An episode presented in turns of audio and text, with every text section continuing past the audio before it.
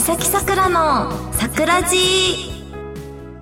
皆さんこんにちは。三崎さくらです。この番組はチェルことミサキングがあなたの心に桜を咲かしちゃうハートフルな番組です。もう皆さん最近寒いですね。ただあの今日はですね収録している日は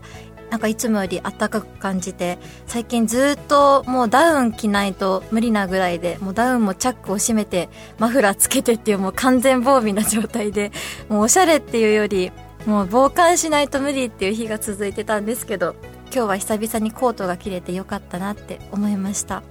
ただ皆様がねラジオを聴いてくださってる時はどうだろう？まためちゃくちゃ寒い日になってるのか。どうなんだろうって感じなんですけど最近東京もねマイナス3度4度っていうのがあってちょっとびっくりしたんですけどもう本当に寒いって思ってたら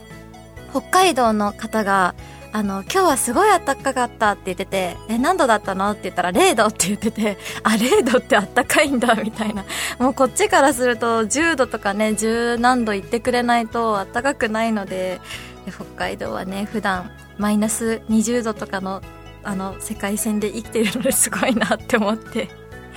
あと最近あの私自転車移動もするんですけど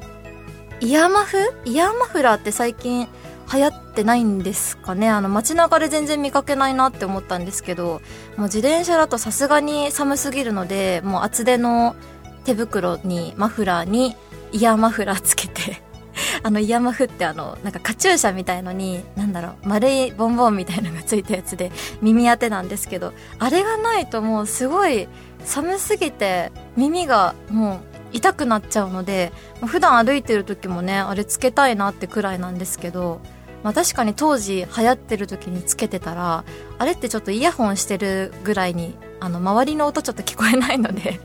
友達と一緒に歩いてる時にねつけちゃうとなんか音聞こえなくなっちゃったりするから、まあ、自転車の時ぐらいがちょうどいいのかなって思いながら最近勝手につけてますね。あと2月はあのー、これお便りでも来てたんですけど私誕生日でただ誕生日の日程があれなんですよね2月12日なんですけどネットで検索すると何ですかね2月12日だからか分かんないんですけど12月2日説がすごい多くてあと5月何日っていうのもあってなんか結局何日なんだってことになってるんですけど2月12なんです。そうなんです。よかったらこれを機にあの覚えていただけたら嬉しいです。番組では皆様からのメッセージを募集しています。メールの宛先はサイトの右上にあるメッセージボタンから送ってください。皆様からのお便りぜひお待ちしております。それでは三崎さくらの桜寺今日も最後までお付き合いください。この番組はラジオクロニクルの提供でお送りいたします。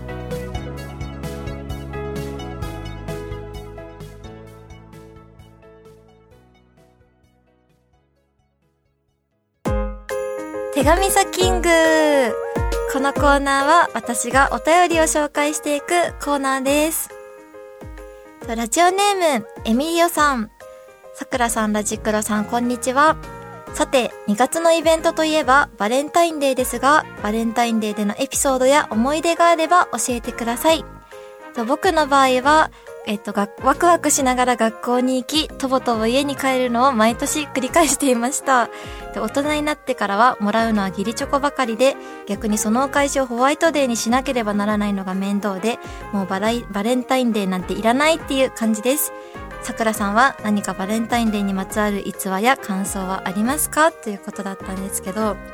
まあ確かにね、あの、小、幼稚園、小学校の時は、まあ女子からしても、あの、好きな男の子にもうドキドキワクワクしながら、本命のチョコをこうも作って渡してっていう、すごい一大イベントで、ホワイトデーもね、お返しがあるのが嬉しいなっていう感じだったんですけど、やっぱりね、だんだん友チョコとか義理チョコとかが、もう最近なんて自分チョコとかね、増えてきて、まあ会社だと義理チョコのお返しが大変だから、義理、あ、なんでしょう、義理チョコはなしにしようっていう風習ができて、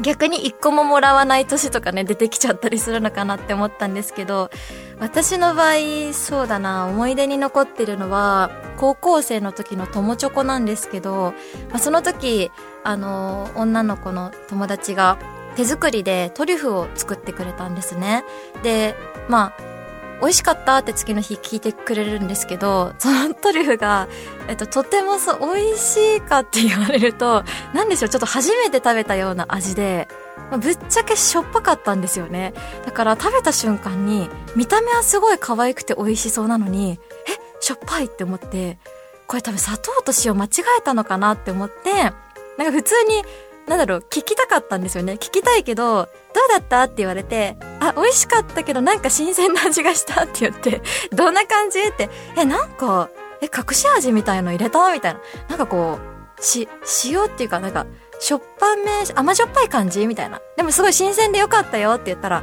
え塩は入れてないって言われて、塩入れてなかったらなんであんなしょっぱいんだろうって思って、え、レシピは？みたいな。作ってみたいんだけどとか言ったら、なんか、きっキットを使って作ったって言ってて、キット作って間違わないよな、みたいな顔。それをね、すごい、ずっと今でも、ちょっと聞きたいぐらいなもん感じで。でも本当に、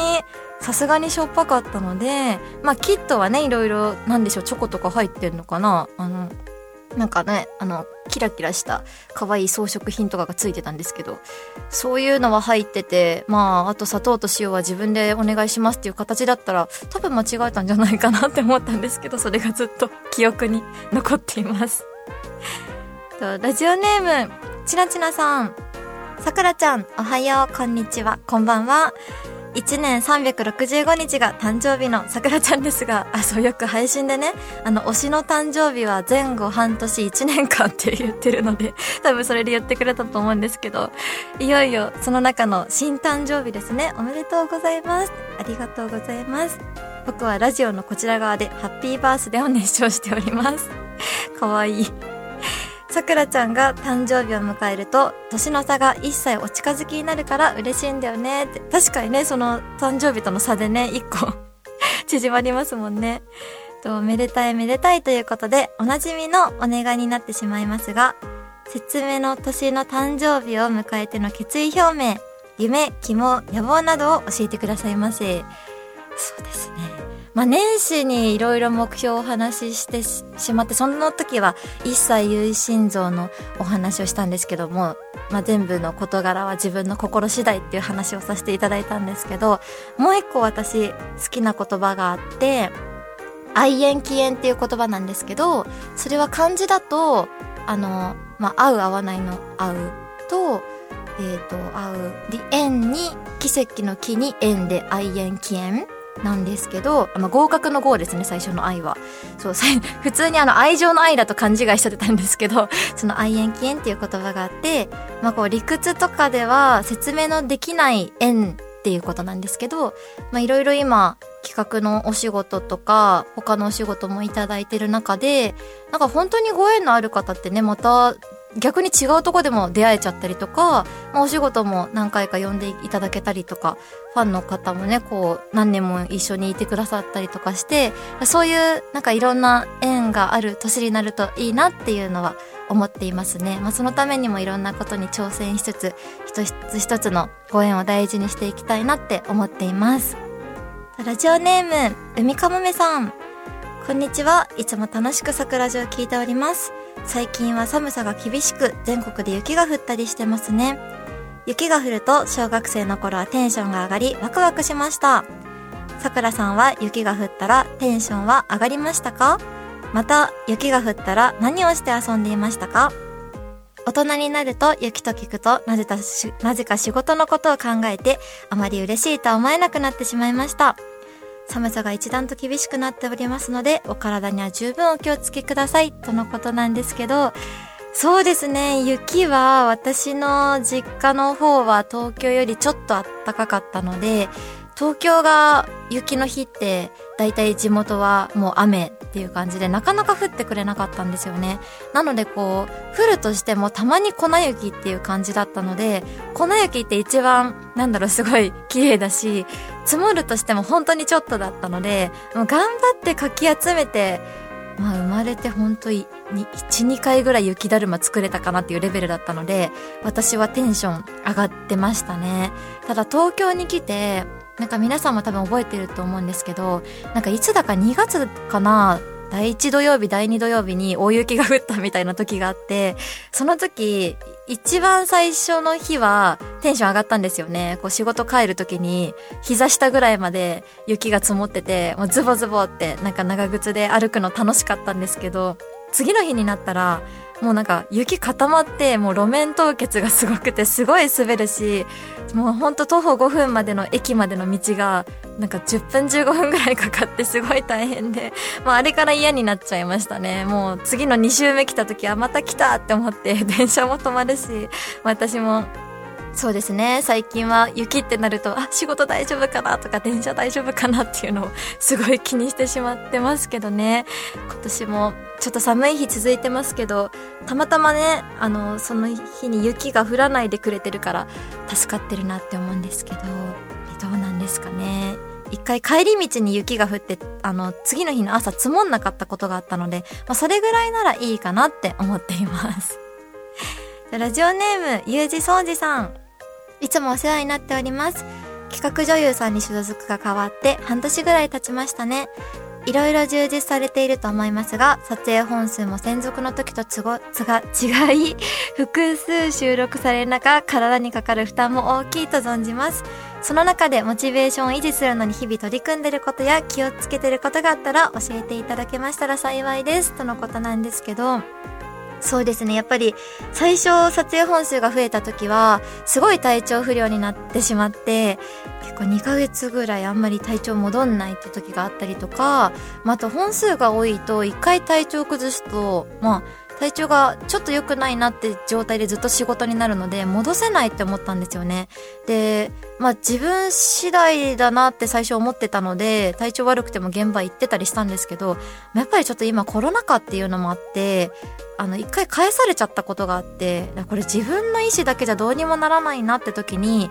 まあ、当日にばらしほど迷惑がかかることはないので、まあ、そこからは、まあ、体調不良になったら早めに言ったりとか、まあ、そもそも絶対に体調不良になりたくないので、本数自体をもう必要最低限みたいな感じにして、もう絶対に元気な状態で現場に行くようにしています。皆さんも寒いのでお体には気をつけてください。ラジオネーム、パンチョクさん。さくらちゃん、こんにちは。今年もよろしくお願いします。ラジクロの登録で今回の神アンナさんとの共演の意気込みを教えてほしいです。今後もたくさんの活躍を応援しています。ありがとうございます。そう、神ちゃんとね、ついに来月公開収録をすることができるんですけど、まあ、意気込み、あの、神ちゃん私自分がデビューする前から調べててすごい可愛いなって、こんな可愛い子が女優さんになってるんだって、なんか自分が女優になる、なんだろう、こう、きっかけにもなったすごいあの女優さんなのでそうですね。作品も見たことありましたしでそしたらあれなんですよね。最初カラオスカッパーさんのカラオケ大会の時に初めて会うことができてでメイクが一緒でであとはえっ、ー、とラジクロさんの、あの、まゆきちちゃんとかみちゃんのラジクロの公開収録を私、ちゃっかり見学させてもらったりで、その時にまた再会できて、で、YouTube の撮影に呼んでくださって、あと英語禁止ボーリングでも出会えて、その時のオーディションでもまさかの出会えてるので、まあ、それこそすごい縁のある女優さんというか、こんなに大好きなのにこんなたまたま会えていいのかっていう感じだったんですけど、ただね、本当に私好きなので、あの、本人を目の前にして、あの、緊張しないでお仕事ができるといいなっていうのが 意気込みですかね。皆さん、あの、楽しみにしてくださってると嬉しいです。とラジオネーム、ひでくん。こんにちは。さくらちゃんは家庭料理から本格的料理まで見事に作りますが、いつ頃からお料理を覚えましたか？ツイッターにアップするさくらちゃんの手作り料理、とっても美味しそうですって。いや、全然あの、本格料理できてなくて、ただのもう、作り置き料、作り置きキッチンとか言って言ってるんですけど、あの、家庭料理がほとんどなんですけど、料理全然覚えれてないですけどね私クラシルっていうアプリ有料会員になってそれであの自分が食べたい料理を検索してランキングが出てくるのでだいたいその1位2位とかから気になるのを見てい未だにやっぱ見て作っちゃうことが多いのでまあ実家にいる頃から手伝いとかはしてたんですけどやっぱり一人暮らしになってからですかねまあ、あと最近は現場でお弁当が多いので、なるべくあの別の日は手料理を食べたいなって思って作っています。見てくださっててありがとうございます。以上、手紙サッキングのコーナーでした。はい、OK です。はい。ちょうどいいぐらいですね、時間も。ありがとうございます。一箇所だけ、えっ、ー、と、はい。さんだったかな？はいはい。あの、多分誕生日のところの、節目っていうやつの説明ってあ、説明って読んでた そう、私なんか、絶対違そうって思いながら、節目だ。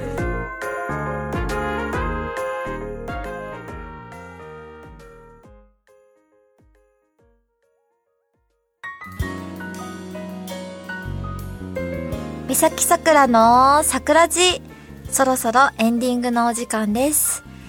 えっと、皆さんに一つ謝りたいことがありまして、先ほど私は、えっと、誕生日の節目っていうのを、誕生日の説明と呼んでしまったみたいなんですけど、まあ、きっと、あの、私のことを知ってくださってる皆さんは、あの、